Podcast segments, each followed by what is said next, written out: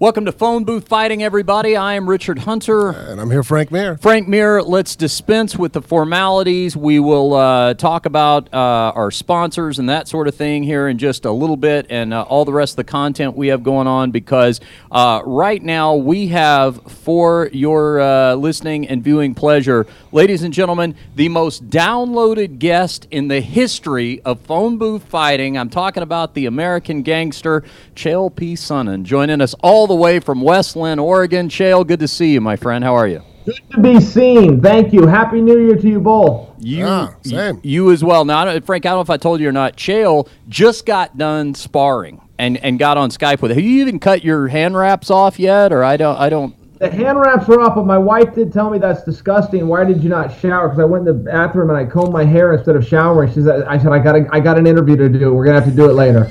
That's all business first, right? Well, Frank, you and I are going to be at Chael's fight with Rampage Jackson coming up in a couple. Of, what is that? The twentieth. The 20th. Yep. Looking forward to it. Yep. In uh, in California at uh, the Forum is uh, where we're going to be. So first things first, Chael, uh, you're part of this big turn. We'll get to the awkward nature of this here in a second, which is if you advance and my co-hosts advance, then this is going to be a whole different kind of interview the next the time we do awesome swap cast ever. Yeah. Can we ask you that, Chael, before we get to talking about Rampage? Obviously, you've got plans to beat Rampage. Frank is intent on beating Fedor. That means the two of you would meet up in the bracket. If that happens, can I have both your words that we can do a uh, an adversarial swap cast leading up to the fight? Would that be okay? One hundred percent, and I fully think that's the way it's going to go. I, I, I mean, I trained hard and all that stuff you, you you say, but I, I do think I'm going to beat Rampage. I do think Frank beats Fedor. I think Frank would have beat Fedor any point of their career on any night. I don't see why this match is going to be any different. I think I am going to fight with Frank in the in the semifinals. Man, it'll be a big opportunity for both of us. Yeah. Grand Prix are the coolest thing. You know, they've only done them in Japan. Scott Coker is very open that he loves the Japanese business model. He grabbed it. You know, you got Frank going, "Hey, I can beat anybody. I should be champ." You got Mitrione saying that. You got you got all of us guys that are saying, "Hey, we're the best." So Coker just goes, "All right, you eight guys with the big mouths over there. How about I throw you in a bracket, and whoever comes out of this thing, I'll put the strap around." And we all stood back and go, "Yeah, that's fair. Okay." Yeah. Absolutely. I think that's one of the greatest opportunities that they have. It's immediately gained traction. I think everybody now is talking about it. Coming into this 2018 year, it's the biggest thing that everybody's talking about right now in MMA, in my mind. It's constantly being brought up. I mean, you have eight of the biggest names in mixed martial arts all competing to see who's going to come home with the title. I'll tell you another thing I like about this chill is every man in this eight man tournament is an MMA superstar. I mean, we've got natural heavyweights, we've got uh, guys coming up from light heavyweight, but if you're an MMA fan, you know every single one. You don't have to be coached up on who one of these guys is. Yeah, I fully agree with that. When I looked at the the quarter uh, final brackets and, and the matchups, I loved them. You know, I'm a fan first, and, and it's actually that's harmed me. I wish I could be a competitor first, but it just doesn't work that way. I just love the sport so much from 1993. You know, UFC one, I was renting it and. uh, You know, and I, I go. I'm still with the UFC in terms of watching it, but man, I love the Pride days. I love the Bodog days, the WEC days, the Strikeforce days, the belt. I mean, if it's MMA, I've just been into it. And I, to your point, I know all of these guys. One, I'll tell you a match right out of the gate. I mean, you got to make Frank and Fedor. You just that fight's been supposed to happen. You just have to do that. So good for them for doing it. But I'll tell you another fun one is uh, King Mo and Bader. Yeah. And I know of all of them that that's not going to draw, but that is for me. I'm very interested because King Mo's the number one contender in the light heavyweight division. Bader's the light heavyweight champion. These are guys are going to fight. No title on the line because they're in the pursuit of the heavyweight crown. I just think there's a lot of drama behind that. And those guys even had a wrestling match in college in the quarterfinals at the NCAA tournament, and Mo was able to beat him. And it's always Bug Bader. And I just, I personally, just uh, the fan, I really like that match, and I think that not enough people are, are keeping an eye on that one. No, I think it's a huge one just because it's an interesting fact that I think that Mo is a little slicker technically, but he's just not the bigger, powerful guy. And I think the fact that they're not, Bader's not cutting down to 205, whereas if this fight were happening at 205, I think it, it's very compelling. I, I don't really have a guy that say, well, a, a clean cut uh, factor. But the fact is that Bader can walk around at a lean, in shape 230 whereas Mo isn't going to be walking around at 230. I think it adds a factor into it. Like, well, that's interesting. And then, like you said, if Mo pulls it off and beats Bader, it's not for anything, right? It's for whoever moves on in the tournament. Mm-hmm. But now you have the light heavyweight champ losing to the number one contender. in a non-title match. You already have a Yeah. fight that you Yeah. have to make Yeah. now to make You it real. to then all of a do it. sudden, if he does pull it off and Bader wins, it's like, well, yeah, but he won the one time. It makes for such drama. Yeah. you see the drama, and there's nothing better than drama. I mean, even even Mitrione, you know, Mitrione gets thrown in there with Roy. Mitrione, I just read, is the favorite to win the whole thing. Good pick. Mitrione's tough as hell, but he's fought Roy before and he lost. So you can't you can't totally ignore that. And, and you know, you could go, well, uh, one's better. We can say those things, but Mitrione remembers that knockout. I can tell you as a guy, you know, when you get beat by somebody, you don't ever forget it. And I just think that there's some drama on that one too. You know, all these matches are, are they're very compelling, and I really respect the way Coker and Kogan put these first round together. For for sure, we get matches we want to see. After that, it's up to us. Who knows? It's a crapshoot. It's a bracket. But in the first round, we, it really is a treat. Yeah, I agree with you in saying that. It's hard to shake that. When another man lands knuckles on you and puts you to sleep, no matter how much better you get and you improve or you see him slide down, you see it in the world of boxing too, where you still have that guy where like, oh, he has his number. I'm like, yeah, but it's because he won the first one and he caught him and now he's in his head. Mm. Is Mitrione able to go ahead and really shake that, knowing that if I make one mistake, you know, as I throw my jab, if I make a mistake and you know, Roy comes over the top doing. every- I mean, come on, like, everybody that fights Roy knows what you have to worry about. It's okay. The left hand, nah, man, you can put your right hand down. He's not going to hit you with the left. It's not going to hurt. But if that right hand hits you, you're going to have problems. Yeah. you got problems. Yeah. Yeah, that's the thing. And Mitrione's seen it before. I, yeah, I don't know. I mean, we can just sit and break this thing down and handicap it all we want. We don't know. It's got to play out. You know, that's the reason that Coker didn't just mail somebody the belt. Nobody really knows. There's a lot of moving parts. And then you've got injuries.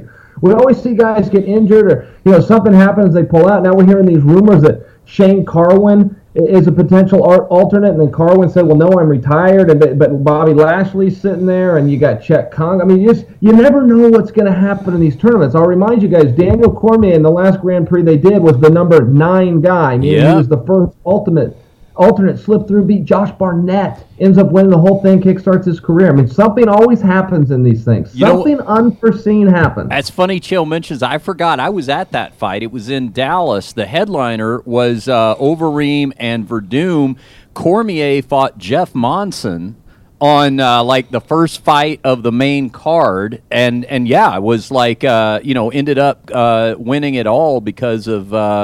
Uh, injuries and and uh, holdouts and that sort of thing, right? Yeah, yeah, Yeah. unbelievable. Yeah, it was, wasn't even supposed to be in it. Ends up That's winning right. it and getting to beat Josh Barnett, you know, one of the greats ever. So pretty interesting. Frank, did you ever fight Josh anywhere along the way? Yeah, no, Josh and I have fought once. Uh, fucking the referee stopped. If you go back and watch the fight, he hits a knee. I jump down and put my hands on the mat to make sure that a second knee can't hit me in the head. The referee comes and stops, and we're just I kind of look up at him like, "What's going on?" He goes, "Well, you you went down." I'm like, Yeah. "I put my hands down." I, I remember it now that you say Yeah. it because I remember Yeah. watching that. that was one of the few times I've ever been really upset with a stoppage, and I'm Well, truthful with that. no, you are. Because after the yeah. Mark Hunt fight, people go, "Hey, did he stop it early?" I'm like, "Nope, he caught me." Yeah, I was going to Don't say, stop I'll, it. I'll, I'll co-sign on this, Chael, because Frank doesn't say he doesn't throw the word uh, uh, early stoppage or robbery around lightly. no, so uh, I'm yeah, pretty selective about that. yeah. So, Chael. Now, here's the interesting thing. I see so many parallels between uh, uh, your camp here for Rampage and, and Frank's camp for Fedor, because uh, not only do both of you have very formidable opponents in front of you, but both of you have the responsibility of taping a couple of podcasts a week. How's that going? Balancing those two. Yeah. No, I know. You know what? And, and I've never missed. I think I've been at it three years now. I've never missed. And I've had to do a lot of stuff on the road. I, I've even resorted to, you know, I I ended up having a flight. Well, actually, I was out there with you after we did our show. We get to the airport the next morning. Joel booked the ticket for the right day, but one year in advance. So you know, blah blah I forgot blah. about that. Yeah, you told me that. 2018, We were I how 500 days early or whatever. So, uh, but I had to do a show that day. I was flying to do it. I had to resort to going to Yes. Craigslist.com and finding somebody with a mobile device that would come to my hotel room to get it done. But you know, those always end up being the best ones because I bring the audience in on it. Okay, here, well, here's what happened. Richard, Frank, and Joel and I. Did a show last night, ton of fun. Joel screwed the ticket. And you just bring the audience in, so you know the audio's a little bad because you're in a hotel room Yeah. on an eighty dollar. You know, you're paying eighty dollars. It's worth eighty dollars what I'm getting, but it's always fun, man. it's uh, just something fun always happens, and I just let the audience in. Don't try to make it perfect. It's official. You can find anything on Craigslist because I never would even thought to, to go that route. Like, I mean, I, I mean, like really, really, so like they know they're not shooting a porno, right? yeah, and you know you can call us, Chael. Jeez, we would have just come over Yeah. with our mobile gear. You didn't have to do that. But I, I loved hearing that episode because I listen to You're Welcome. I don't miss an episode, and uh, I, I that episode was so much fun because I remember you going into great detail about you didn't even know it was possible for the machine to calculate being one year early to the airport. Yes, and it, beca- and it didn't tell us. Uh, it, it told us like how many hours we were early, you know. so it was like something crazy, you know. I, I don't even know thirty six thousand, but whatever it was. But Yeah. you know, a year. And uh, I remember staring at it, going, "What?" Or it told us how many days, or it was something goofy. But that's how we figured out. Oh my gosh, he's booked it for the wrong year. The wrong. you got a year. good rate on it though. And you know what that's like having to call your wife and go, stuck in Vegas Yeah. for the day. Right. How convenient, Yeah, right? sure you are. You know exactly what she's saying. Yeah, sure you are. This is all. That's a phone call I don't wanna make. No. But don't worry, I will be home this time next year. Yeah. Don't worry. Yeah. yeah. I'm only 365 days away, baby. Chael, tell us about this new book. Now, uh, you not only had the fight with Rampage coming up, you not only got uh, your Welcome podcast, but uh, now you you got a, another book out. Yeah, four pack revolution. Uh, nobody should strive to have a six pack. No grown man should have a six pack. Six packs are for teenagers and drug addicts. A grown man has a four pack if he does everything right. It's a four pack revolution available everywhere they sell books. Thanks for bringing that up, Richard. Absolutely, no. I like. So what you're saying is this is this is a book that that offers realistic expectations. Yes, no photoshopping. No, no, nobody has to look like the guy on the cover of the magazine that's secretly juiced up. It- Yeah. it's, it's a real book for a real guy, a father, a regular guy that's going to work out when he can. He's going to eat as healthy as he can, but he's not going to be perfect, nor should he want to be. And he's going to strive to have a four pack, and that's it. And it, there's diets in there. There's it's really a mindset letting people know. You know, and Frank and I come from really the only field I know of, Richard, in the whole world, where you have to make weight before you're allowed to do your job. If anybody else's boss tried to weigh them in before he let them go to work, they would be tied up in a class action lawsuit so fast. So, you know, we really come from the only, everybody can talk about diet and exercise all they want, but we're the only guys that have had to do it and get on the scale at a specific time at a specific weight class. So I just wanted to share that perspective and my own mindset. If I can tell anybody anything, the dirtiest word in dieting is time. It, it's not going to happen today. So just just make a little small gain, a little small adjustment mentally. I don't believe in in going on diets. I believe in changing your eating habits, and it's really just those kind of mentalities mixed in with with uh, diet, you know, recipes and and exercises. So there you go. There's a plug. And it's funny that you talk about that. That's actually uh, talk about weight, physiques. That's one of the X factors that I have going into this tournament for everybody. Where I talking about Quinton, I, and that's one thing I've been very vocal about. I tell people like, "Hey, how do you think that's gonna happen with you, Chael and Quinton?" I'm like, "Well, the first thing I do is I'm going to look at the scale on the weigh-ins. If Quinton shows up at 255 pounds or 250 and hasn't made an attempt to be at his fighting weight, which I think he's better at 225, and he just well, I don't have to make 205. I think he trains differently. At that point, I'm like, hey, you know what? It's a it's a for sure deal. I mean, not that you want to jinx anybody and and and and, and cause you any bad uh, voodoo, but I don't see how he wins a fight against you at all if he comes in weighing 250 like he did against King Mo. I just don't Sure. think that his body, when he's in shape at 205, or if he were to aim for that and then come in at 220, 225, I think he's a dangerous fighter. I think he shows up at 255. I think he's got about two minutes. And you're going to know that. You're going to jump on him, wrestle him down for a minute or two, and then once he gasses, his left hook's going to be nothing. His power's going to go away, and then it's just going to be a beatdown. Yeah, and I kind of see it that same way without getting overconfident. But I mean, I, I do think it's fair to say Quinton, I think, would probably agree with us. He's got one way to win, and that's that's with a knockout. He throws like that uppercut and that hook, and he's put pl- plenty of people to sleep. I don't think I would be any different if I got, you know, connected with on one of those. But I do think that's his way to win. And one thing about him is he doesn't love the fighter lifestyle. He is a fighter at heart. I've never seen him quit, no matter how tired he is. He will keep agree. coming. He'll hit those explosions. He He's always fights when it comes to fight. That's right. He's got pride. Uh, but I don't know that he loves the lifestyle of training. And one thing that 205 did do for him, and this is according to people in his inner circle, I've heard him talk about it, but making 205 did force him to get those extra runs in, to get those extra rounds, to kind of stick to a little bit more discipline, and that forced him into shape. Well- and I agree. You know, if he comes in too big, it, it probably just means he, uh, you know, he'll be a little slower. Hard to land those big shots if you're slow. A hundred percent. I think that's what we saw in the King Mo fight, and and I don't know if this is true, but someone had told me that his camp even tried to convince him that oh hey you know uh, we know this is a you know a heavyweight fight with King Mo, but there's still a contract stipulation of 215 or 220. They tried to put a number in there, knowing that then they could get Quinton in the gym. They said that Oh, his lasted camp about two that? weeks. Like, like, like, like, like when uh, when when Trump's advisors tried to tell him he could not fire James Comey, even though he Right. could. They're trying to little little jujitsu on him. And All so right. then, you know, Quinton's uh, obviously not an idiot. Yeah. To his own uh, uh, fault, it actually worked. out. He figured it out that, oh, no, I just got to show up at 265. All right, cool. Boom, bounced. wow. Yep, Yeah. that's Frank. That's a true story. Tiki, his coach and manager, told him, "Hey, I know they're saying it's heavyweight, but it, it's actually 235." Really? And Quincy, oh gosh. So he tried to get down there, and somewhere he found out the fix was in, and he showed up at 253. Ah, I had not heard that story. Now, Chael, do you think that the Vegas odds would narrow if Rampage posts a picture of himself reading the four pack revolution? Would that narrow the odds? Oh, odds? that'd be funny. That that'd be funny. I don't know if they would or not. You know, it's it's an interesting fight. I mean, I can't take my my own out of. I love every match on here, but I like this one too. You know, Rampage is just one of those guys. He's a former world champion. If I can get past him, you know, big feather in my cap, and and that gives me some motivation. You know, those older guys.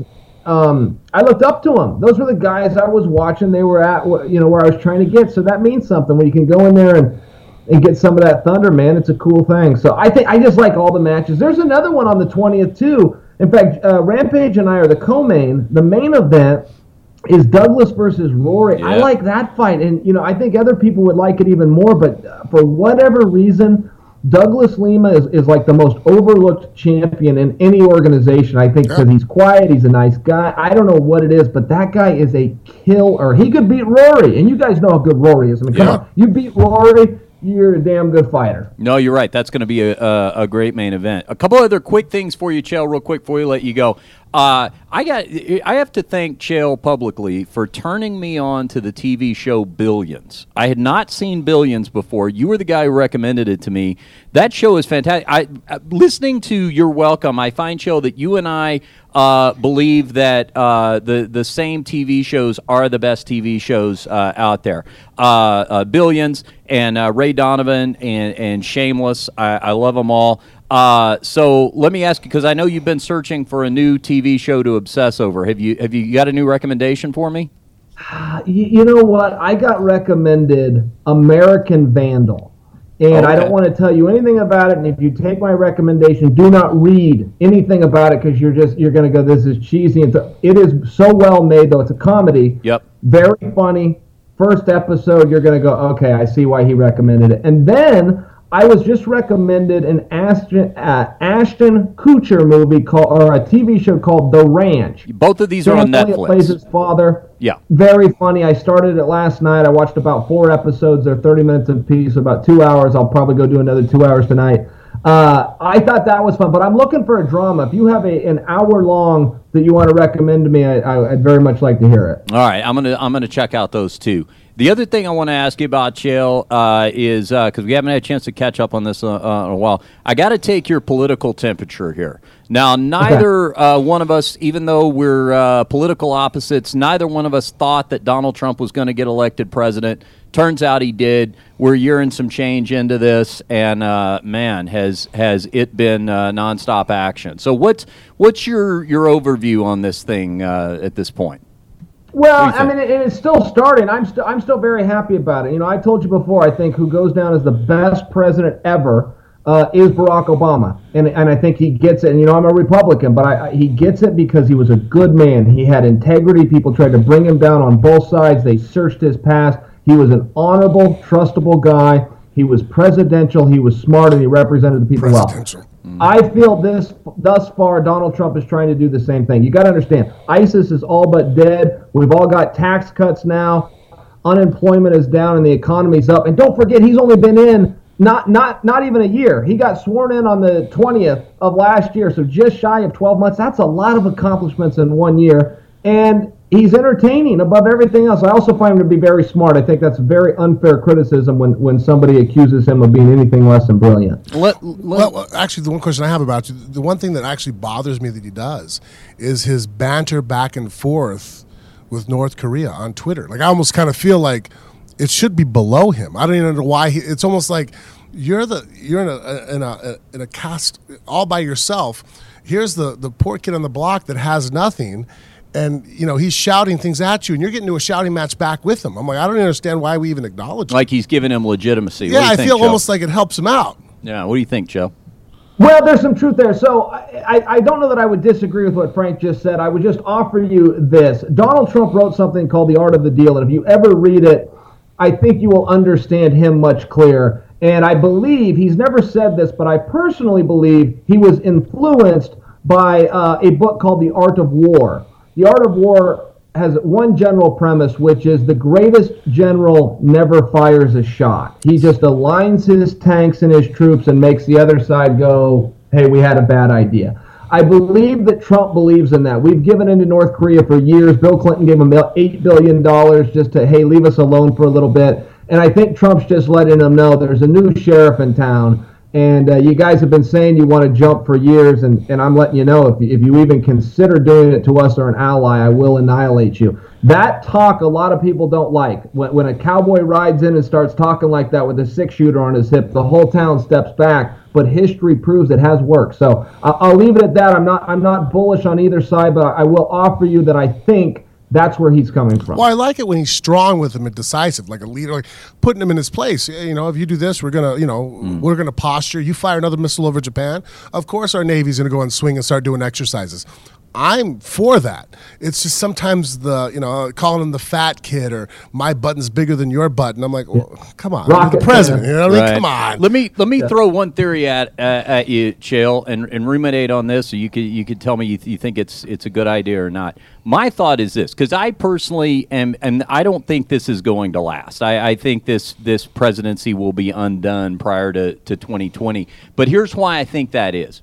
I think that it's the people around Trump that he made the mistake of bringing on board very early on when he wasn't getting a lot of attention. The Roger Stones, the Paul Manaforts, the Mike Flynns. I think a lot of this is going to prove to be not necessarily in, intent, uh, uh, nefarious intent on Trump's part, but more the idea that he let these people in who, if he had well, had political experience, he would have known no legitimate campaign brings these people on. You know, Roger Stone is a, is a long time political outlier. So so to draw an MMA analogy, kind of like if you were new to the game and uh, you you you uh, take your, your first couple of pro fights, and all of a sudden uh, other pro fighters are telling you, you know, these guys that are training you, Chael, are a bunch of clowns, and you go, oh, well, that was the only gym that would let me train, and I didn't know when I started, and and then you end up getting all their baggage, like Flynn, like Manafort brings. What do you think?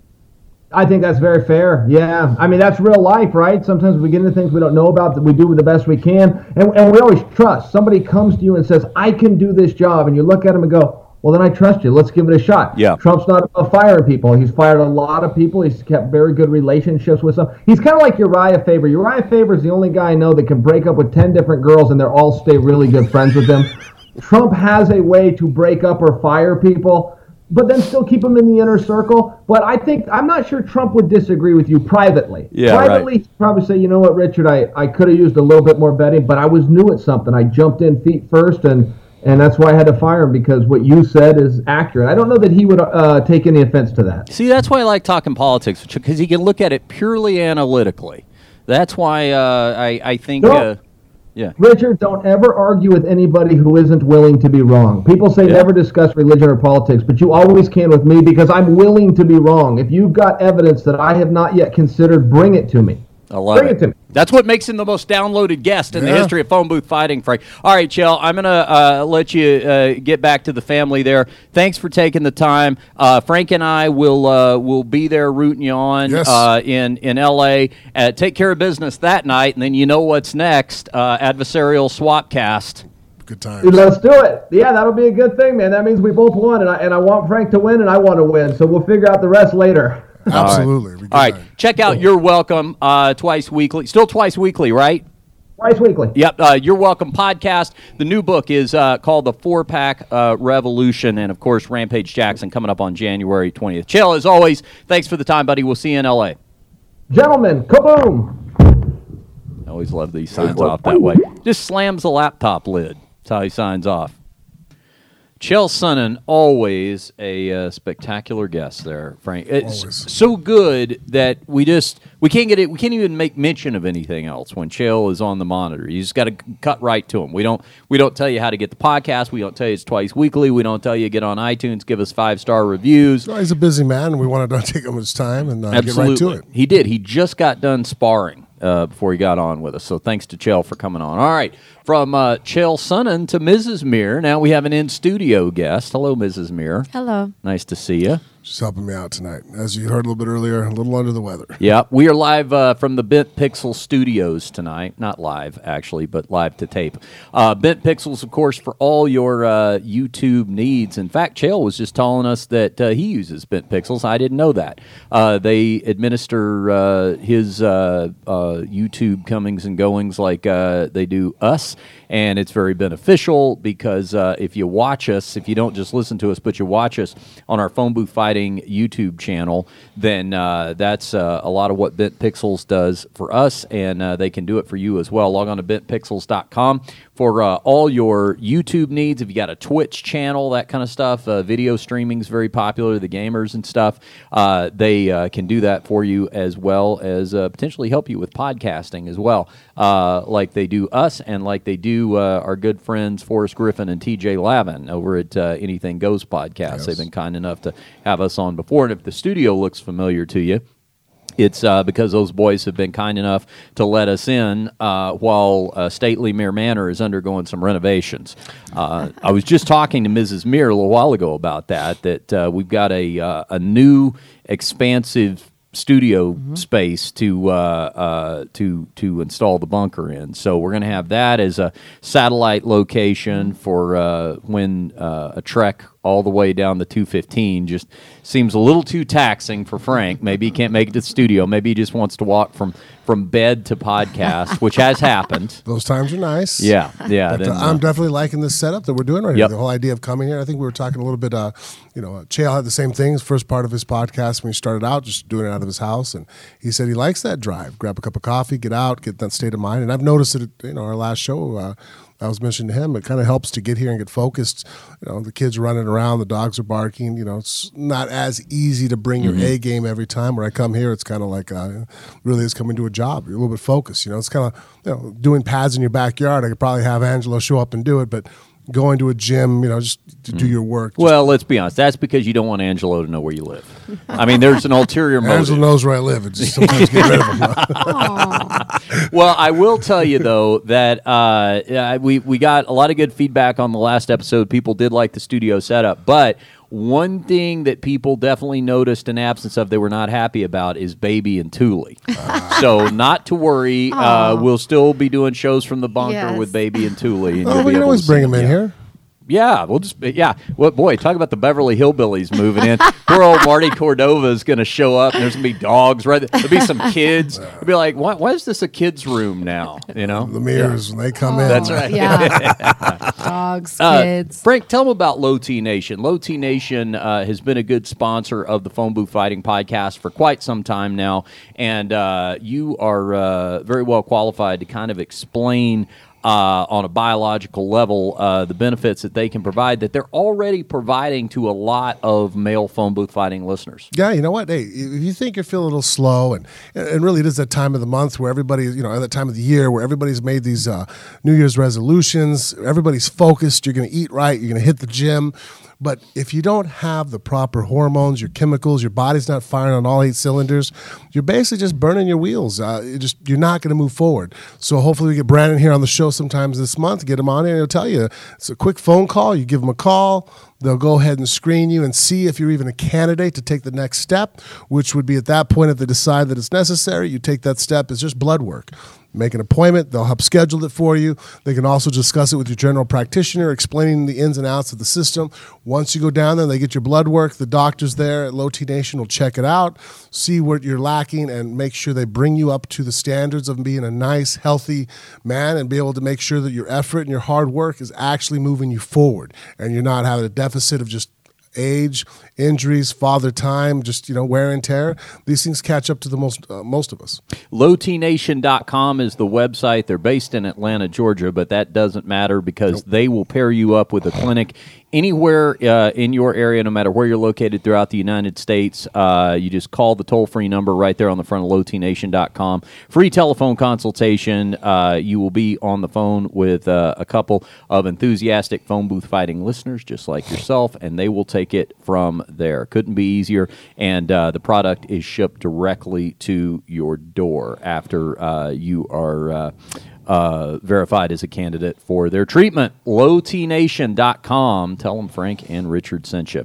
All right, Frank, uh, it's time to do one of the things I like to do uh, best on the show, which is read uh, You're such a praise person. about ourselves. yeah, yeah. This is uh, this is the part where we uh, uh, punch up some iTunes reviews and share them. People who uh, were kind enough to look us up. Let's say we got Mrs. Mir do it, but babe, did you? You don't have your glasses on, do you? I can see. Oh. They're not. It's not You know, my wife is just one step above legal. Oh well, let me Oh tell my you something. I might be able to give a run for her money. You know what we should do? You haven't scared me yet when we're driving. You know, I've told you like the first time I got really scared was about five years ago. Yeah. we're driving down the road, and I'm sitting in the passenger seat, just got done training, and she's like, "Is that Rainbow or something, right?" Uh-huh. And I'm like, "Oh, babe, no, that's like Jones. Rainbow's way up there. Your eyes aren't that bad." I'm like, "Wait, wait a minute." No, that sign, that's the one you're asking about. When I realized how close we Yeah. were to it, I'm like, all right, pull over. Pull the fuck over. Yeah. I'm getting in the driver's seat. yeah, he makes me. I have to keep the glasses. in Okay, the you car know what we should do sometime, Jennifer? You and I should have a poor vision contest. Yes, we're going to Yeah. do this. So we'll do the we'll- Mine's really. Is yours bad too? horrible. Mine's really And getting bad. worse. It, So- mine is too. It's Richard's is so bad that sometimes when I wave at him at jujitsu class, Mm-hmm. he doesn't know who's fucking waving at him. Yeah, mine's pretty bad. He can't Yeah. make it out. He knows there's a Mm-hmm. person there. Well, they say after every child that you bear, Hmm. your sight goes bad. It might be that with you, every animal you get, yeah, maybe that's it. Right? Maybe that's it because I, I every mean, new I, animal you get, you're. I got contacts. I got reader glasses. I got I I- I've got them coming and going. It's like what you. I don't to- wear contacts. Now, I'm he has afraid contacts in right now, but he uses the Yeah. glasses. I'm scared of contacts. I Oh, don't yeah? know why. Yeah, I'm scared to. Put I've them had them my whole eye. life, I'm so I just I just got glasses. got used to I, them. he always says that. We'll go if we've gone out and you're drinking. If you've had a couple Yeah, there- drinks, there's like a thing You've had a couple drinks, but if I don't have my glasses, Does two martinis outweigh her vision? I'm like, all right. You know, like, Uh. Yeah. okay, how many beers did I have? I'm like, all right, hold on, let me walk the line. Yeah. Okay, two off steps, her driving, me drunk. I don't know. usually if I don't have my glasses, it's so I always lose. yeah. All right. Well, we'll maybe we'll do that sometime. Frank and I, Frank and I do combat. Name that tune. You and I can do uh, uh, impaired vision oh my uh, gosh. Can you- competition. are you nearsighted or farsighted? Well, my whole life I've been my, my whole life I've been nearsighted. So my whole life I I have a hard time fa- seeing things far away. Okay, that's me. Yeah, Okay. I cannot see anything. But now I've uh, added to the fact that I can't read things close up. So this is happening. Oh, Oh, it- it's coming. happening. It's see, coming, See, you've got the age advantage on me, but it yeah. So like so like this paper right here, which has pretty big print, now is a problem. And I get that close. That's why I have to get the other glasses out. you- you just notice the font he uses. Yeah. Yes, I do. Yeah. notice. Okay, he So- might he might win then, but He might win the up close battle, but so the when you're distance laying in bed, you can't. I have to have glasses to see this TV. I can't even see the TV. Uh, yeah. Oh, I would definitely have to. Have and when I go to a restaurant, like if I if Mm-hmm. we go any fast food place or anywhere where you have to read the menu, Rachel's Kitchen, Mm-hmm. I have to have my glasses. I can't see yep. the menu. Oh yeah, yeah. Plenty Yeah. of that. I'm like this. Plenty of that. Yep. Yep. Yeah, well, between the three of us, somehow, some way, we'll try to read these uh, iTunes reviews. If you look us up on I'm iTunes, still nice and young. if you if you look up uh, phone booth fighting on, yeah. See, here's the funny thing: out of the three of us, Frank will have the best vision, so He's he'll be able to. Re- but the thing is, he'll he won't understand what they're talking about because he'll have forgotten that he has this podcast. Yeah. So Yeah, we all we all have different strengths and weaknesses Yes. here. Yeah. I still drive the wrong way home. Sometimes. His sometimes. memory, yeah, his memory's going. If you look up Phone Booth Fighting on uh, iTunes, uh, you will find our podcast there. Do us a couple of favors. Uh, click on the five stars. That is tremendously helpful uh, to us. So many, look at that, 260 people have done that up there. Uh, that is tremendously Wow, helpful. that's But uh, if you really want to go the extra mile, uh, take a moment or two and uh, write a favorable line or two, and we'll read them on the air just like we're about to do these. Uh, Frank, you want to take the first one there? Yeah, let's see. This is by Eric Lawrence. Yep. One of the best MMA podcasts out there. Been a fan of this podcast for years. Had the honor of doing some design work for Frank and Richard too. Oh, yeah, this I know. This is Eric that did our Ouija board t shirt. Oh, okay, cool. These guys are very knowledgeable and down to earth. They're a great listen. Keep up the good work. Buy a shirt and support these guys. I like I like the plug, Eric, and Very and nice. and just so we're clear, Eric was a fan of the podcast before we paid him to design a shirt, so it's not like he was a total shill there. All right, you want to do one, Mrs. Mir? yeah, I'll do the next one. Okay, Um, this is from Top, or no, it's titled Top Notch, correct? yeah. Um, from by- Olive Pirate. By Olive Pirate. Yeah. That's a cool name. Yeah, Intelligent conversation, excellent MMA analysis. Frank and Richard bring unique perspectives that illustrate the interesting lives they have led up to this point. I'm about to prove that point in our next segment. Go ahead. Uh, all right, here's uh, uh, Anthony in NorCal uh, says, "Wow, that was great. Wow, that was such a great podcast. The story Richard told was absolutely great. I'm not sure which one that was. I'm assuming it might have involved a hooker. And if so, if you like that, I got No, two for you. Rapid fire succession coming up here Those never momentarily. Yeah, jammed home, and now I'm watching." The movie killed it, guys. Thanks for the entertainment, Anthony in Discovery Bay. Watching the movie, I'm not even. I don't know. Maybe that's Mel's Champions documentary. Oh, that's what probably exactly about what it is. Yep, Yeah. yeah. Well, thank you, Anthony and NorCal, for checking that out. All right, Frank, one more here. Close it out there. Yeah, well worth the listen by Cabbage Grinder. Mm. Better than a Jon Jones poke in the eye. A great mix of MMA, politics, pop culture, and inside look of the Vegas lifestyle from great two great locals. There's a little bit of something for everyone, no matter your taste. All right. that's an excellent write-up. I like thank that. you man. there, Cabbage Grinder. Uh, I like it. Our, just it's indicative of how intelligent some of our, our, our listeners are, and you Yeah. know that that we're pulling in that kind of audience means that we're providing that kind of material, which I take that as a huge compliment. You I know, agree. Well, I'm about to dumb it down with a, a pair of uh, hooker stories. Are you ready? Ah, I'm I always got, ready. I got stories from the brothel. I'm living now. vicariously through other people. Through Yeah. you. Now, in fairness, I did not know when I uh, put this on the run sheet that Mrs. Mir was going to be here, and I, I, uh, I hesitate to speak so bluntly uh, to her delicate ears. So I, It's I want to apologize. She's been around time. fighters for 16 years. All I don't think right. there's much we can say now to scare her. All right. Well, I had a crazy day at work at the brothel. so uh, the day started with uh, a uh, a girl that we we we got a call uh, in the middle of the night, kind of a frantic call. Okay, it was from uh, one of the prostitutes at the brothel. It was like a three four a.m. call. She called the brothel itself. Okay, this is odd because Is she at the brothel? She can just yes, walk out her door, at, right? She's at the brothel. we assume she's in her room, and the the main switchboard at the brothel gets a call from the prostitute saying, "I have locked myself outside of my room, and I need to be let back in." Now, the thing is, the rooms themselves don't have locks on them for safety reasons. Like, so you know, we mm-hmm. never had a problem with it, but you don't want some guy to be able to Yeah. lock the door. Or something. So, so we were like, well, wait, the room? You mean you're out in the hallway? The rooms don't have locks on them, and plus, why are you calling? You could just walk up to the front. And she said, no, no, I am locked outside of the building.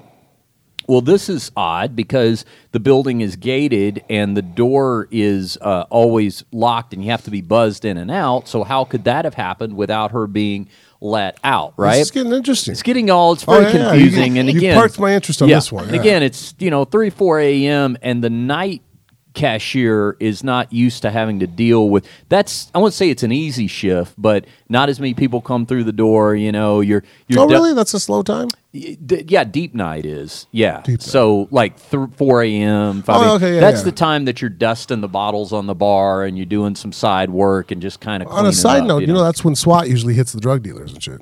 Oh, okay. Yeah, four or five in the morning. oh, okay. Yeah, because they know that you know they're coming down. That's pretty much the twilight hour for even the crackheads. Well, you know what? Those They're- drug they're- dealers should probably uh, take a cue from this podcast and maybe plan to be at the brothel during those hours so they won't be home when SWAT shows up. Uh, so so we, we get this call. So the, the night cashier goes down to a room because we're still not getting a clear picture on what's happening. And uh, she goes to open the door and she can't get the door open. It's like there's there's heavy resistance from the other side of the door. So uh, she throws a little more muscle into it, and we come to realize that the the prostitute has moved a large recliner in front of the door, like it's basically kind of barricaded the door. But then again, to her room. right? And how she was jumped she able? out the window? Yes, I like your deductive reasoning skills here, Frank. Uh, so so So she- now she's fired. well, you're getting there. So she gets the door. Uh, uh, we're a very forgiving lot uh, at the brothel, so don't jump we to any conclusions. drug test but- her, read yeah. HIV, So- everything else now. so so so the uh, so the cashier is able to finally sort of muscle the door open, squeeze through the opening, and she finds the girl outside the window. The girl has somehow climbed outside of her window, and I guess the window shut automatically and locked her out. And so the cashier opens the window, and before she can ask the prostitute, How did this happen? Why are you outside your own window? The prostitute calmly looks up at the cashier and asks her to uh, hand her her pack of cigarettes because she left her cigarettes in the room and she's been stuck outside without a cigarette. Can you just hand me my cigarettes? Pack sitting there on the dresser. Are you uh, on a, uh, another thing? Just you're allowed to smoke in the room, right?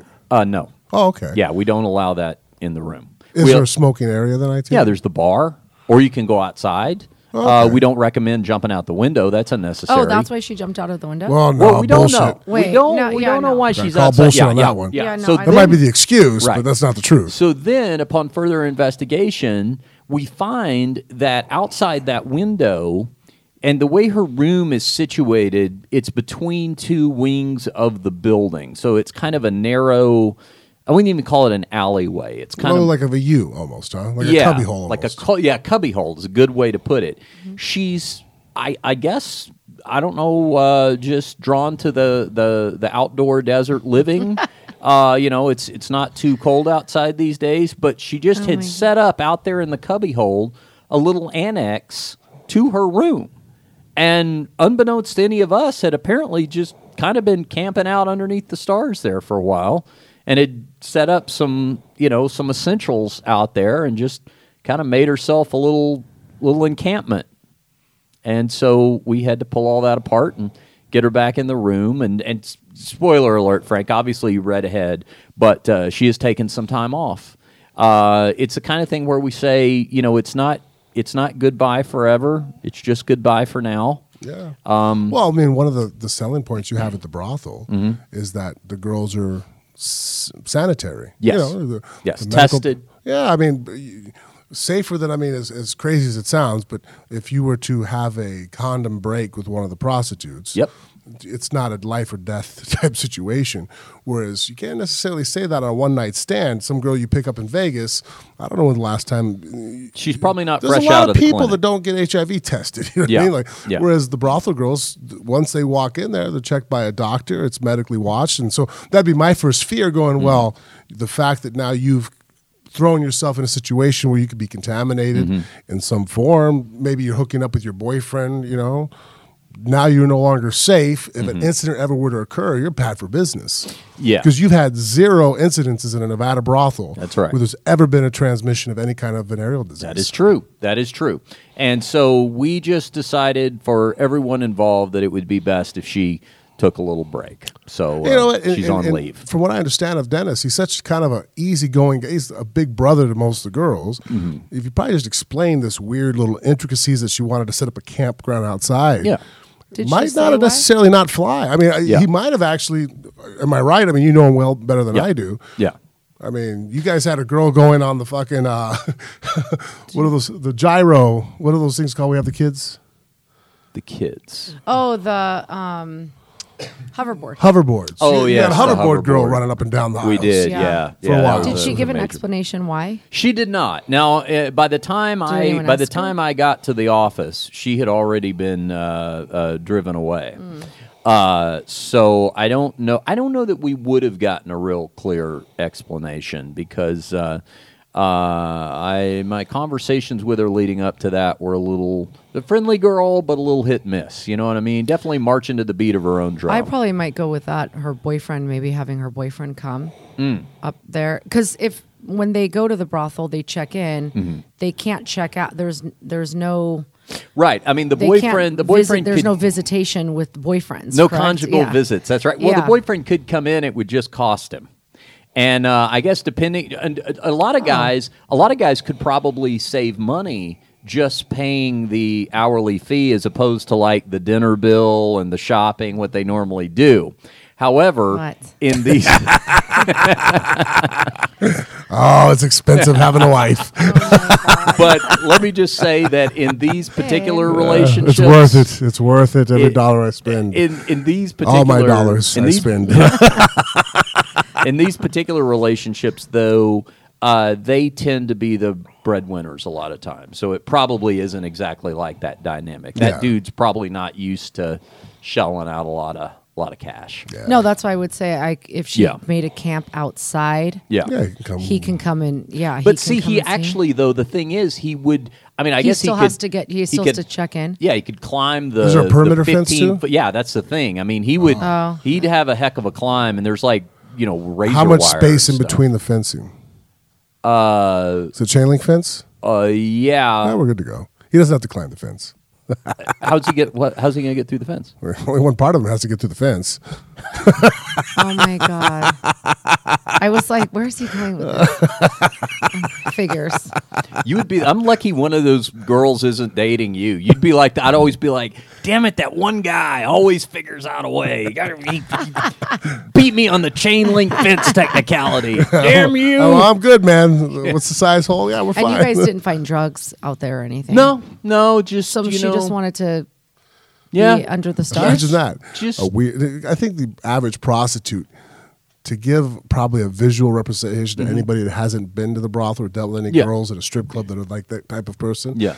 Um, just like that cat that hides in a closet. That's fucking weird. right. That's the mindset yeah. of your average sex worker. Yeah, I It's mean, fucking weird. you know Yeah, like, a lot of How many conversations you've had with a, one of your prostitutes where you're like, oh, well, she just took a wrong turn in life, and or she's just looking to take advantage. She's very liberal, sexually in tune with herself. Or most of the time, you probably got like, holy fuck, you Yeah. pay taxes. There's sure there's different shades of holy fuck, but you're right, different levels. Yeah, yeah. You've yeah. got some batshit crazy ones that are memorable, but on Yeah. average, No, that's true. you know what I mean? Like, and and actually, they're all batshit and, crazy. and and relatively speaking, sometimes quite refreshing. Like if I find you to be like a holy fuck three on a scale of one to ten, I'm kind of you're an easy day. You know what I mean? Hey, it's good to see you. Yeah, I'm glad you're here. Yeah, I've got a busy putting out this five alarm fire over here. I'm not so worried about you. Now, a lot of people would funny. say if uh, they had that experience in the first part of their workday, well, nothing's going to top this, right? Most people would say that. you work at a place where a guy came in with herpes.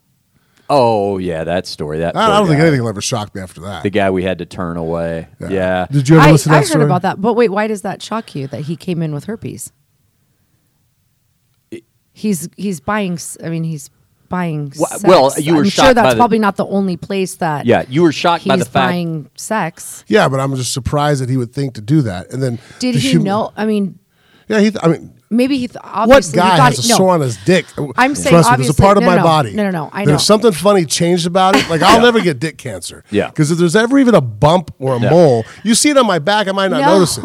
What my you- penis, I'm very much aware of No, I'm any saying. changes. in it. I'm assuming he probably was trying to get away with it. Yeah, that I- was the that's he was trying to get away Yeah, with but they it. check you. Yeah. I think what Frank is saying is if you are barefoot, you know not to test the no shoes policy at the restaurant, right? Right, like yeah. you just come back but when you you're wearing that shoes. you're dealing with? no, I don't. I mean, and that's come how it happens. Yeah. Yeah, well, no, that's true. You're though. not dealing but you are dealing with guys that realize that they're. I mean, you're not going in and getting a fifty dollar blowjob. I mean, Right. just to talk to a girl's a couple hundred. That doesn't mean dollars. that they're not crazy. Yeah, but you're going to spend a thousand dollars to have just normal sex. Yeah. You you know what I mean? Like yeah, yeah you're right. You're, I mean, you're, I mean, think about I'm giving more credit than think probably about should. You're think right. about serial killers, rapists, the the process that they have to go through. You know what I mean? There there's some type of intelligence there because they have to go through a lot of stuff Yeah. to get away with what they want to get away but with. to So have to somebody- walk back to his car after being told that he's too dirty for a brothel like that. You know what he did? He probably went down to the strip.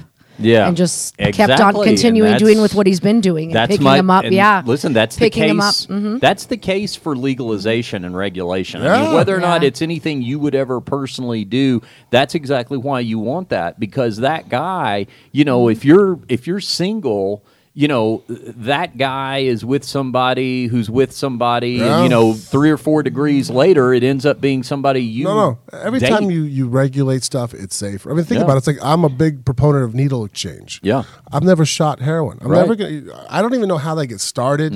How anybody at a party can hand you a needle and be like, "Yeah, stick this in your artery, pull back, plant." I'm like, "What?" yeah, But that being said, if you are going to do drugs, I want you to use clean needles Yeah, because I'm I don't right want there you with you. spread diseases. I'm It's right hey, there look, with you you. know, I mean, I, I'm not saying this is good. I'm not Yeah. condoning the behavior. Yeah. But if you're going to do the behavior, why don't we make it as safe as possible? Yeah, for me, I for me, I just feel the, the safety for the girls. Yeah, safety you know, for I girls. just, I mean, not showing. Yeah, I they're mean, choosing to do that. They're going to do it anyway. Uh, no girl's and ever so, been killed at a brothel. no, Now, guess what? We can't say that by the end of this year, Right. several prostitutes that work off, you know, Oh, yeah. illegally And there's so many are going to be killed, ones. beat, Yeah. raped. You know? What we do, it's interesting. about I. I, uh, and, and don't worry, part two of this double feature is uh, uh, about to come up. The, I, got- I got a story that's better than the first one, but but it's true though that that I will always explain that to new girls. So a new girl comes in and we show them, hey, in the room there's a panic button here. You know, you've always got Mm-hmm. this in case anything bad happens. But I always tell them,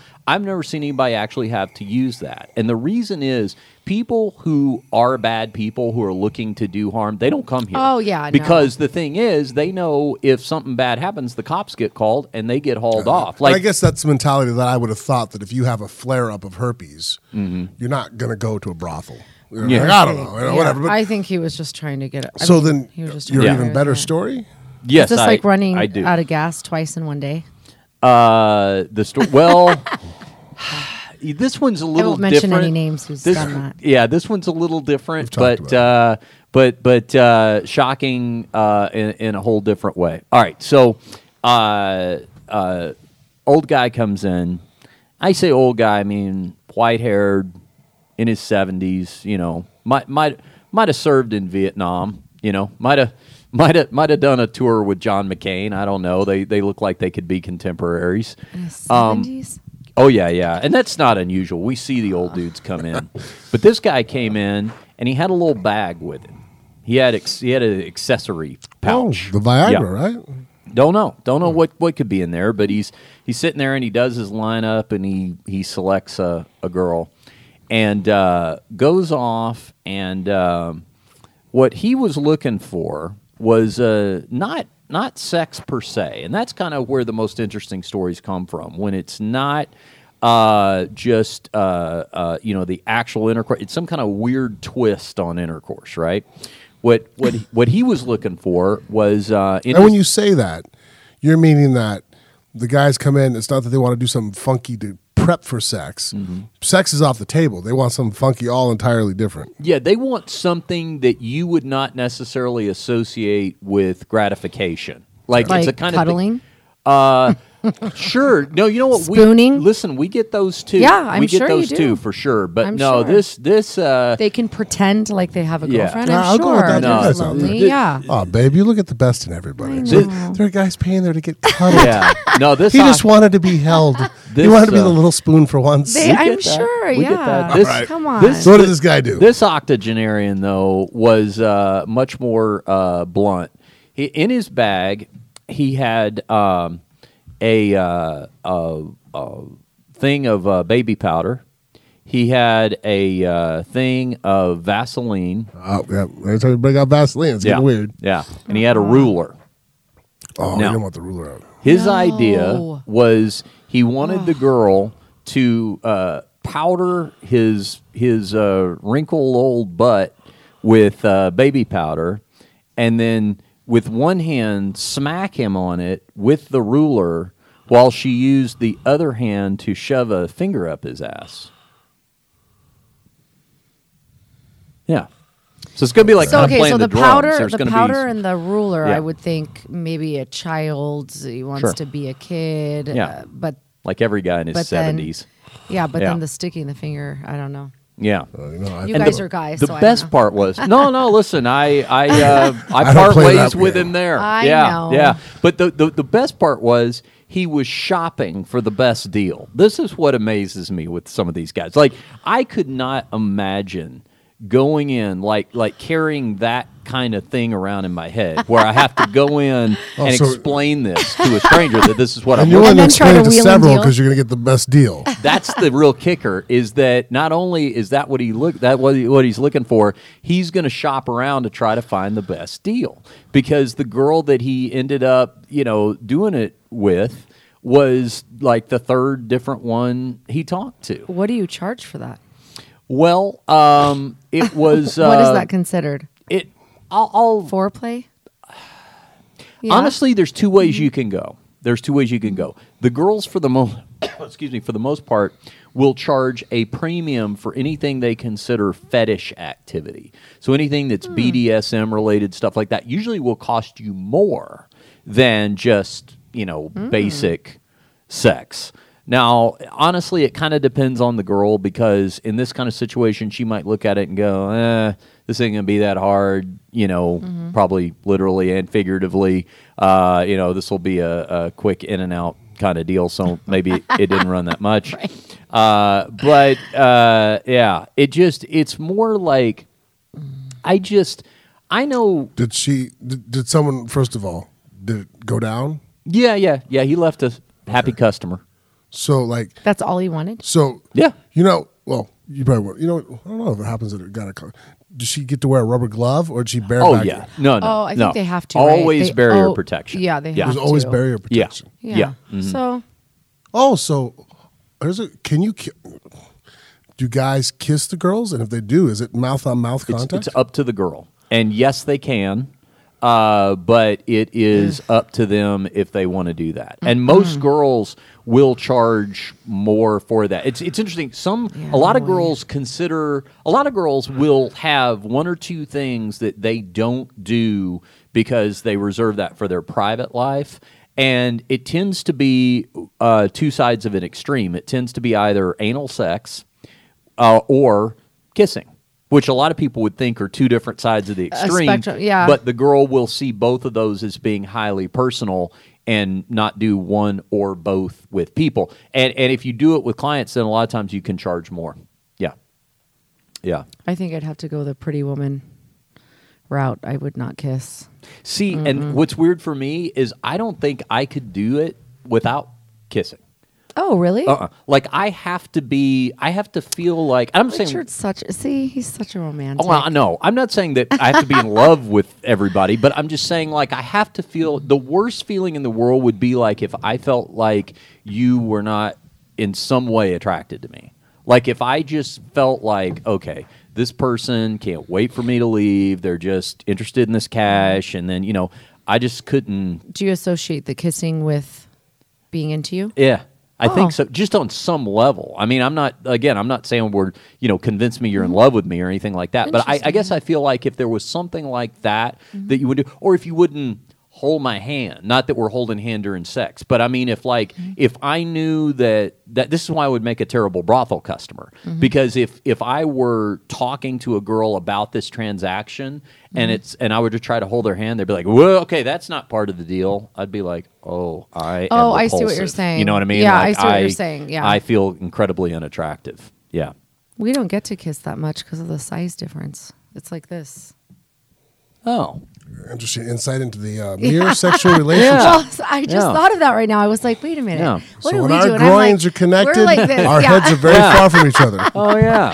yeah, Yeah. they are. Huh. Well, Yeah. that's- yeah. So I, I had to make sure I explained that. So no one Yeah. at home sitting there going, "Oh, he only fucking bends her over." I mean, come on. Yeah. Yeah. No, no, no. Well, you should Yes and no. You incorporate that into the training. You know, is do some. Well, good- we do before. We do You before. do what before? Kiss Yeah, yeah. before, Yeah, but yeah, yeah. during it's. Mm, Oh, yeah, we oh can't. boy. Well, this is a lot of information. This is this is uh, uh wait, yeah. But As a uh, smart husband, I let my wife take the lead. Sure. I just sit there and go, "What are you willing to share?" Well, no, I just it just got me thinking. I was thinking, wait a minute, we don't really kiss either, but It's- why? And then oh, oh yeah, it's because yeah. it's like this. Yeah, it's it's amazing the number of times that I have some weird story. I mean, now I sort of keep track of them all as they happen, but it is so strange the things that that if I don't make a point of recognizing how odd that circumstance is, sometimes I won't even think about it. You know what yeah, I mean? yeah, no, that's true. Like I've seen dudes get walked through the uh, parlor on dog leashes. Like that's their thing Oh, is they want to be humiliated and stuff. And I've seen it mo- enough times now that I wouldn't necessarily think anything about it if I saw it. They you they walk past you. Sometimes, yeah. I mean that that sometimes Are they that's the- dressed? mm-mm. Sometimes that's the guy's whole deal. Is he wants and to there is be? Oh my- nothing uglier. God. Oh, yeah. Man on his hands and knees. No, and male walking. testicles. Just yeah. I don't care how cute he is. That's Yeah, no, I- that's as, just- for, as a the woman, anatomy of a man in that aspect, there's no such thing as good looking. You know, like a woman can bend over and it's very attractive. Right. I think other women can even appreciate a woman. You know, Sure. I'm not saying it's a lesbian thing, but you're like, oh, it's, that's beautiful. I mean, you have artwork. Yeah. But a guy of a woman's on body almost from every angle. Yes. There's certain angles that I don't care. You could be the mm-hmm. most loving, avid lover agree. of the male physique. Yeah. no. You ain't pulling that shit off. I buddy. try not to catch certain glimpses of myself. is how bad that is. No, I'm Yeah. glad I don't. Yeah. I can't see back there. Yeah.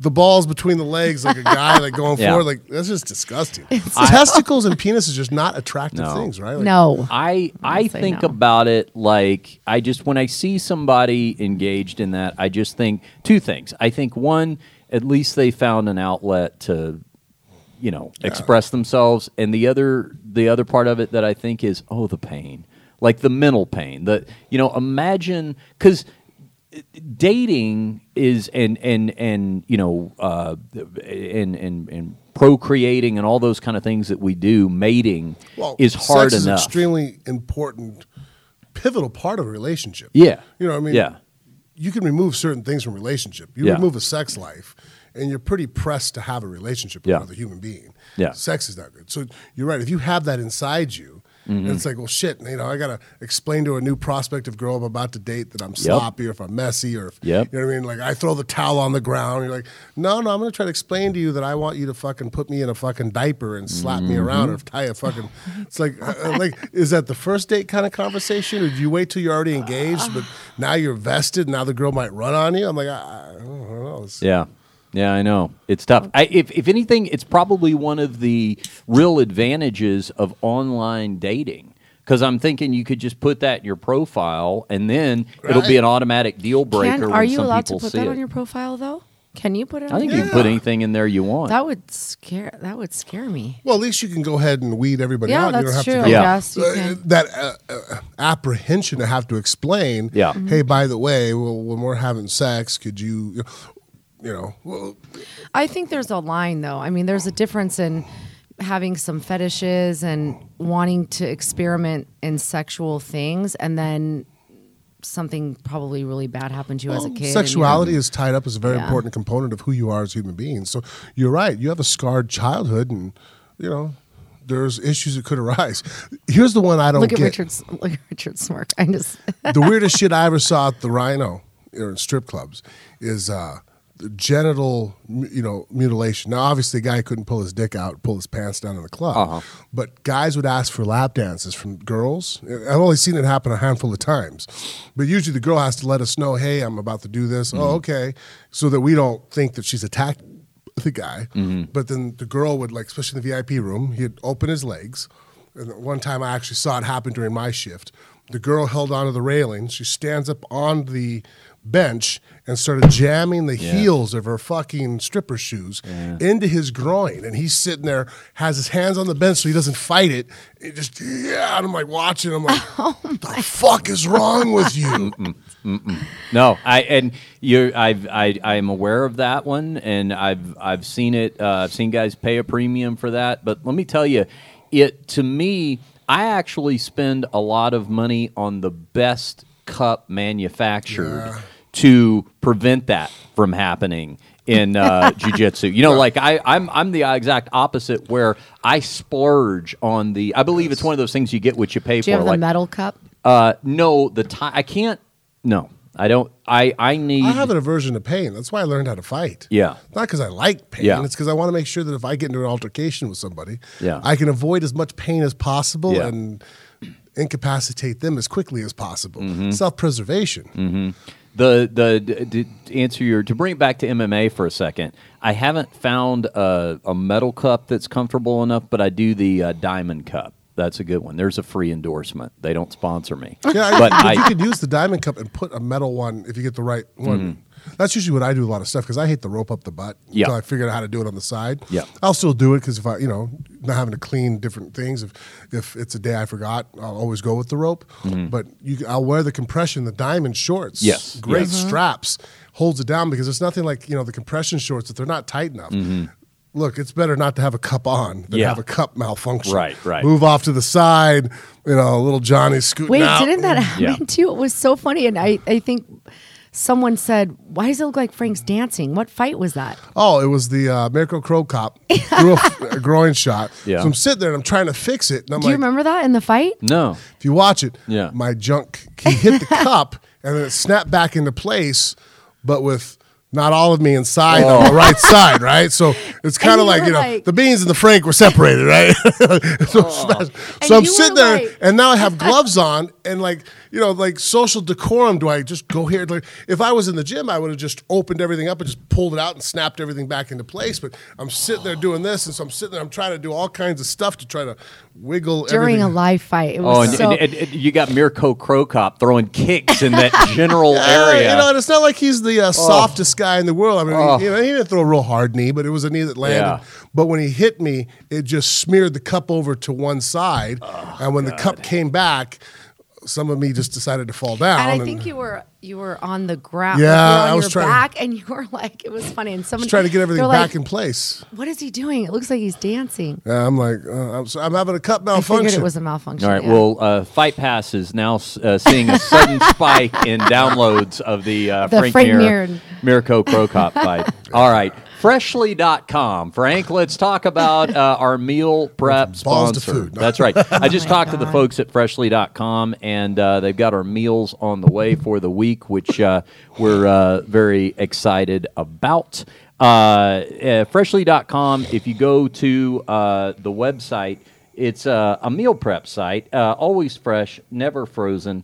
And uh, the the the I think the real value to freshly.com, this is what I experience, is uh, time management and saving time. Now, it's important to me as it is important to you to uh, eat healthy as well, and that's where their all natural ingredients come in.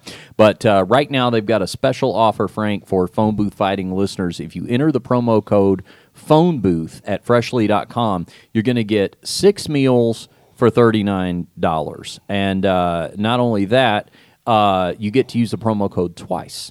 So on your first two orders, you can use it the second time, same deal, six meals, $39. You're going to save $40 on uh, your first two orders totaling six meals. And I know we don't always have you here for these spots, Jennifer, but I know Frank is always talking about the fact that uh, with uh, the Mirs, because you got all the kids and all the activities and all that sort of thing running around, uh, sometimes uh, to feed them, they don't even stop moving. Like you just got to shovel food in their mouth as they run by, right? Yeah, it's true. And she'll tell you right now. I mean, when Jen has time, and very rare and few between, uh, that we're not running kids around, or she's not with me helping me do my training for the upcoming fights. Um, small window, but she has the time. She'll prep it. She wants a healthy meal. But this has been a huge uh, pick, don't you think, mm-hmm. between doing this, mm-hmm. uh, throwing the meal, two minutes, three minutes, and the kids are having a healthy meal compared to running down to the local fast food place. Mm-hmm. Freshly.com is the website. Enter the promo code phone booth and start your savings. Tell them Frank and Richard sent you. All right, Frank, we got to talk about uh, this before we uh, wrap up this evening because uh, I I uh, was seeing the news cycle dominated today by talk of Oprah Winfrey running for president. Now, uh, it's interesting because we talked about this, you and I, on the podcast some months back. I used it as an I used her as an example of why I thought it is uh, it was a generally across the board bad idea to ever elect someone as president with no experience. Now, obviously, I was opposed to Donald Trump for that reason, but I was using the point to say, even if it was my political persuasion, which Oprah Winfrey is uh, much closer to, that I would not want to ever see anybody elected president with zero uh, experience uh, without even any military experience. I mean, there's been a few examples of people who you know had like Eisenhower, you know, had a military background, but there was at least that. Um, and I think, you know, what I'm what I'm worried about is that we're seeing entertainment mixed into politics. And I think that's kind of what's happened. Like, you know, as polarizing as Trump is, I think the, there are there is a segment of the population who genuinely enjoy this sort of thing that maybe didn't follow politics before that are entertained by it. And my concern about that is when people talk about, you know, well, I like this person because they speak their mind or they sound like me. For the vast majority of people out there, if someone sounds like you sound every day, they probably shouldn't be president.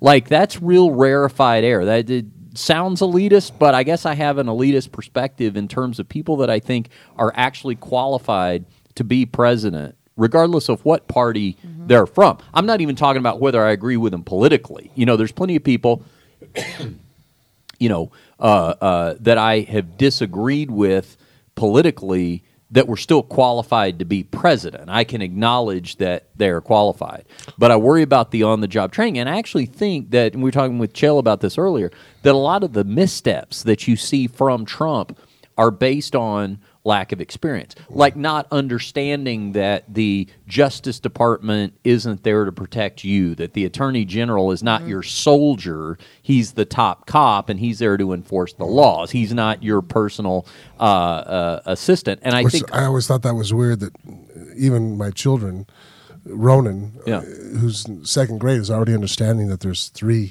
branches, branches of government, right? right? And the executive, the legislature, and the judicial, and they're co-equal. And that's why there's a balance of powers because mm-hmm. they don't answer to each other. No, yeah. that's absolutely right. And you know where that's not the case in corporate America, in a privately owned company uh, you don't have all that. There is no co-equal branch of of the corporation when you're the CEO when you run things. And so right now, what we're getting is someone who, for the first time in their life, is working for someone else.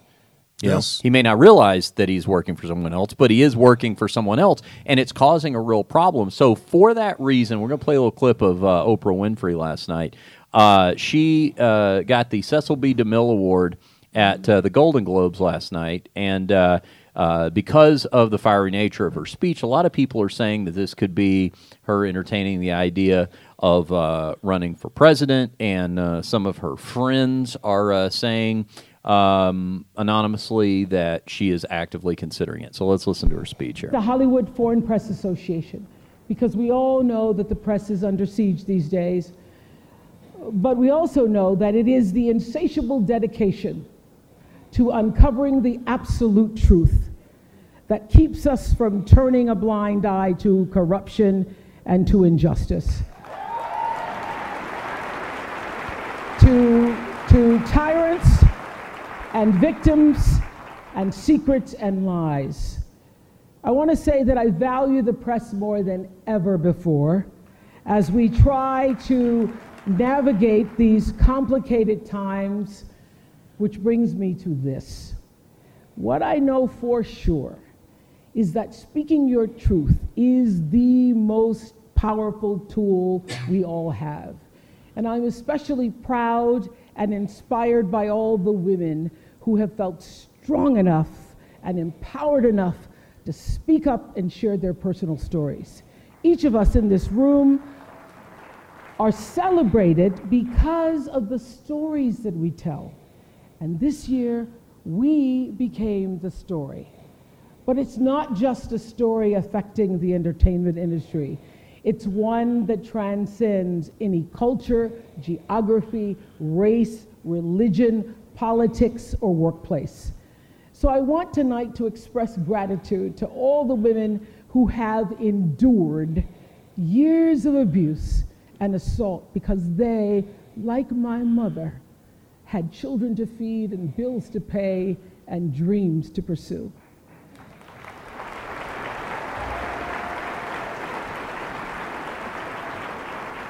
They, they, they're the women whose names we'll never know. They are domestic workers and farm workers. They are working in factories and they work in restaurants and they're in academia and engineering and medicine and science. They're part of the world of tech and politics and business. There are athletes in the Olympics and there are soldiers in the military. And there's someone else, Recy Taylor. A name I know and I think you should know too. In 1944, Recy Taylor was a young wife and a mother. She was just walking home from a church service she'd attended in Abbeville, Alabama, when she was abducted by six armed white men, raped and left blindfolded by the side of the road, coming home from church. They threatened to kill her if she ever told anyone. But her story was reported to the NAACP, where a young worker by the name of Rosa Parks became the lead investigator on her case and together they sought justice. But justice wasn't an option in the era of Jim Crow. The men who tried to destroy her were never persecuted. Recy Taylor died 10 days ago, just shy of her 98th birthday.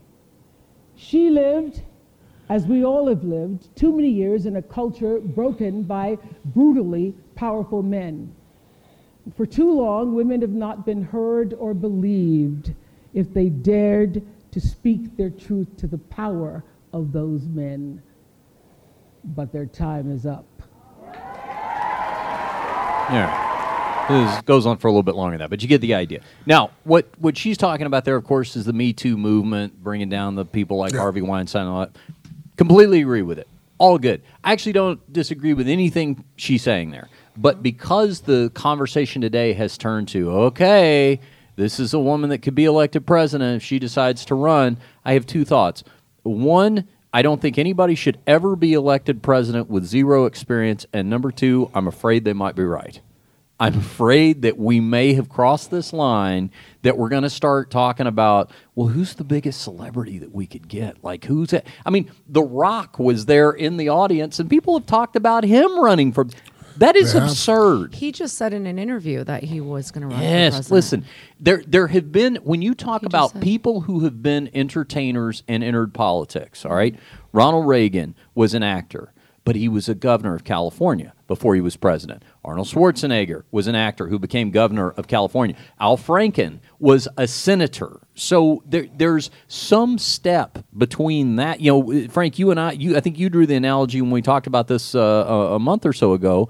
You said it's like if you took your first MMA fight and fought for the heavyweight title of the world. That's a terrible idea. It doesn't matter how promising you appear to be, right? Or who would hire a coach if I'm fighting for the title? yeah. Who's never even coached an amateur match? Yeah. I'm gonna have you in my corner now. Just a guest spot, but no, no, we're gonna hand you the head coaching position. Like, Right. I think most people, when you look forward to any type of profession or career, if I'm stepping forward, experience. I mean, who goes to the doctor if you're gonna get a procedure done? You know, even if it's not a life-threatening procedure, not a heart surgery. If you're going down to get an eye lift and you're a young woman right now listening, are you going to go with the guy who's never done it before, even if he has a ton of schooling? Do you really want to be the first one, or do you want someone who's been there and has experience? I just I think that and and we were talking about this with Chael earlier. I think that that in the end, any any problems that that that Trump does have, and even if the whole thing, you know, the whole house of cards comes falling down, it may be as much as anything because of his inexperience and the people he let around him who were actually brought a lot of baggage, you know, who were actually people who uh, glommed onto him because other people wouldn't have him and because he didn't have the political experience, he didn't know that these people were tainted, you know? With that being said, do you think she wins? I th- Yeah, yeah. Well, here's the hundred thing. percent, she's going to win. Okay. If uh, if Oprah goes and runs, Yeah. I'll tell you right now. Well, she's the next president. okay. Yeah. I think though I followed Oprah almost her whole career, and Yeah. I think her speech. That's Oprah. That's the way that she talks. I think she's spent the last five, six years downsizing everything. I follow her on Instagram and social media, and she's really trying to, I think, just enjoy the rest of her life and retire. Yeah. So she just speaks really profound when she does have some, something to say. Usually it's stuff that people want to. Well, and I think the problem is right now that we're looking for somebody to latch on Yes, to I think that so. does sound presidential. I mean, Yeah. you had Barack Obama, who was one of the better, if not one of the best orators Yeah. we've ever had as a president. Like when Barack got up and started speaking, if you told me you weren't moved by the words or Oh, you're not entranced, I'm like, well, uh, then, then you're beyond me because even if you don't agree with what he's saying, the way he held himself, his his conduct was extremely presidential. Mm-hmm. Where, whereas Trump is not. He makes faces. He does things that seem very much like snickering and childish. And I think it's making people scared. So, Right. like you said, they're mm-hmm. trying to latch on. No, as a pr- leader, we want somebody who's Oprah's a respectful. pretty, in, mm. she's an extremely intelligent mm-hmm. woman. Yeah, for sure. So I think one, if, which I really don't think that she's going to run, but I think. Oh, you don't think she- so? No, I think if she was going to, um, I agree with you. I think um, the military is a really big thing Mm-hmm. that people don't think about protecting our country and how we're going to do that. Mm-hmm. Um, I think if she she would she would think of all of those things. I, Yeah. I I mean, it's not just I say profound things and people listen to me. It's not a you know a, a magazine or a network or a TV show. You're talking about the country. So electing her, I agree. I think everyone would elect her to be president, but I think Oprah her, Oprah herself she just wouldn't get into something mm-hmm. like that. And I think let's just say she did. She's going to make sure that she has every single person right in the line for to help her Yeah. lead. Not that that's going to be enough, and it I'm sure would be extremely overwhelming for her. I just can't see her getting into. Well, I think that's something actually the most important element. I would actually can't see her ride doing behind something somebody that had the humility to understand that, well, I need to have a group of people around me that are smarter than I am. I mean, Mm-hmm. if tomorrow I was the president of the United States and if I walked into a room of Mm-hmm. counselors, my aspirations would be the least intelligent person in that room. Mm-hmm. I would want to make sure that everybody around me that's giving me advice Yeah. is smarter than I am. Yeah. Don't you think she would do that? But- That's what I think she, would, do. She would do Whereas that. Yeah. I that's where I think Trump has been the most difficulty he's Mm-hmm. had amongst things he's had going forward is that I thought as a smart businessman that he would have thought the same way.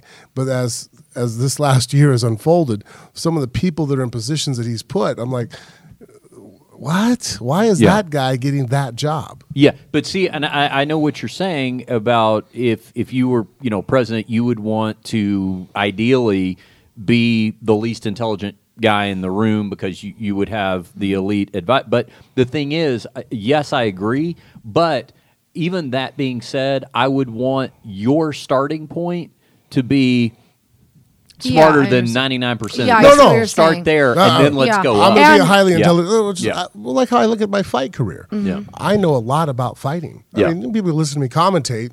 I know a thing or two about the world of martial arts. Yeah. When I bring someone around me to help me out, it's because there's an aspect to the sport Right. that you know more than I do about. Right. You know what I mean? Like, I, you know, we can make jokes, Angelo, you know, get crazy, but Angelo, guess what? When it comes to throwing hands, mm-hmm. knows more than I do. Yeah. Why do you think I train with Robert Drysdale? When it comes to jujitsu, he knows more than I do. So I know that I could put these guys in a room. Now, collectively, I know a lot about MMA, But that's how I think you should. I mean, if that's how I'm going to run something as simple and as an entertainment as a fight, Yeah. then I think that as a leader, you should run it the same exact way. Going, all right, I have a very good knowledge of what's going on here, but I'm going to have a general who's going to give me his insight here. Then I'm going to have an economics major give me his insight here. You know, everybody in their specialist, you know, financial area. But you're going to have mm-hmm. everybody who's mm-hmm. A specialist now, and I think the president should be a jack of all trades. Have a good understanding of what's going on, like I am as the fighter. I'm a jack of all trades. I'm good at everything, mm-hmm. but I want to have that guy who that's his only world that he lives in mm-hmm. is in that aspect of the world. That's why I could look to you as an advisor, mm-hmm. and that's what I think Trump doesn't do. That I think is what's causing him problems. And. Oprah too. You, um, if you've followed her, she's been vocal about being uh, sexually abused as a child. She's always been a huge advocate Yeah. for sexual um, abuse in children and women. well, how old is Oprah? Um, 50 50s, late yeah i think 50s? she's almost yeah i think She's she's, 60 yet? almost no she is gotta be in her 60 60s, yeah? yeah i think she is 60 so I mean, I mean, she's she's she's- very so this is a subject Talking about different multiple class. I mean, one a female and black. I mean, she's grown up in an area where she's definitely had to deal with some uh, some but I'm pushback. but I'm saying people um, are taking her speech and it's like oh you know it's she's But she's always it's been so an opponent of profound she's this is something that She's always- really means something to Yeah. her and she is using this uh, that as a platform last night to be her voice to say everything that she wants to say on it so the passion behind that Yeah. i don't think it's her thinking that she's going to run for president i think she just Right. Well, it, it's a great endorsement to have, and and you're right. She can definitely speak on that. But I just I, I I'm I'm for all of that. I just want eh, you know and it, it- if you want to get into politics, if you want to talk about that means you're going to run oh. for Congress. she's 63 There you go. Or that means you know you're going to run for a, a, a Senate seat or even governor. Okay, start there. But what that means is if you get enough reps in, then if you find yourself, and let's just give Trump the total benefit of the doubt. Okay, let's say that the the pickle that he finds himself in was through no doing of his own, but all of a sudden he looks up and he goes, "Well, what's all this investigation business going on?"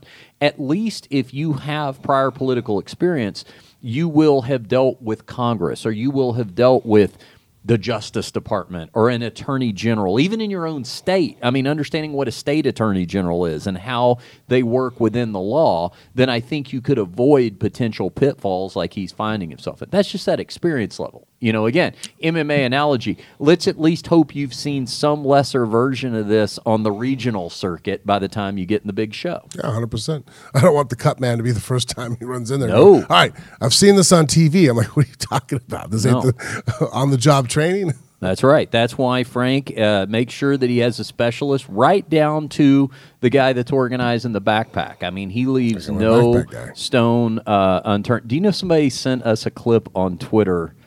Uh, I'll play it on the uh, play it on the next episode. But they say there's uh, you ever see that show Veep? Yeah, uh, with um, uh, uh, Julie Louis Dreyfus. Oh, you know I've that was on. pre- I've- uh, Julia Louise. Dreyfus. Yeah, she plays the female vice president, and she has a guy who's like her body man, and he's he's a real dork actually. So I see the similarity between the two of us. But he carries around her bag, and they did this scene where he's like. I've got 60 compartments. I know where everything's at, you know, and they're testing him blind. They're like, okay, without looking, uh, you know, hand sanitizer. And he's like, Whoa. you know, he's like, okay, but what about uh, extra pair of condoms? I'm contact gonna have to see this scene because Yeah. we got. Yeah, right on. Yeah. All right, Frank, tell them about the Amazon banner. We got to get out of here. All right, it's one of the easiest ways to help us here out at the show by clicking on our phoneboothfighting.com. Click on our banner. You'll be transported right to the Amazon uh, webpage, and anything you select at that point, any purchases you make, a very small percentage at no extra cost to you will come to us here at the show. That's right. Uh, phoneboothfighting.com is where you find the banner. Click through that, do your shopping on Amazon, and uh, support the show. Tell them how to follow us on social media. Yeah, Phone Booth Fighting. You can find us at on Facebook and Instagram at Phone Booth Fighting, Snapchat and Twitter just Phone Booth Fight. Thanks to Chael Sonnen for uh, kicking off the show with us. Thanks to Mrs. Mir for coming in the Bent Pixel Studios. Always helps us with the uh, YouTube views Yeah. for some reason. I don't know. I don't know why they think is. she's better to look at than me. I don't know why it is, but for some weird uh, think she's better coincidental look at me, reason, too. Uh, we uh, we get the uh, extra views. So we appreciate that. Boy, this was a blockbuster episode. It had a little bit of everything, didn't it? I mean, it had Chael Sonnen. It had uh, dueling brothel stories. Our sex It- life. Yeah, it did. Yeah, that. well, Oh my it's gosh, there's a- burying the lead there. Yeah, absolutely. so uh, you learned a lot over uh, this uh, episode 169 of Phone Booth Fighting. All right, we'll uh, be right back with you to do it again. We got big guest announcements coming up the next couple of weeks too. We'll tell you about those on the next episode of Phone Booth Fighting. But we got a uh, a big road trip that we're planning that I think everybody's going to be interested in, and a couple of exciting in studio guests in the near future. So for Frank Mir and for Mrs. Mir, uh, Jennifer, I am Richard Hunter, and we'll see you right back here next time on Phone Booth Fighting.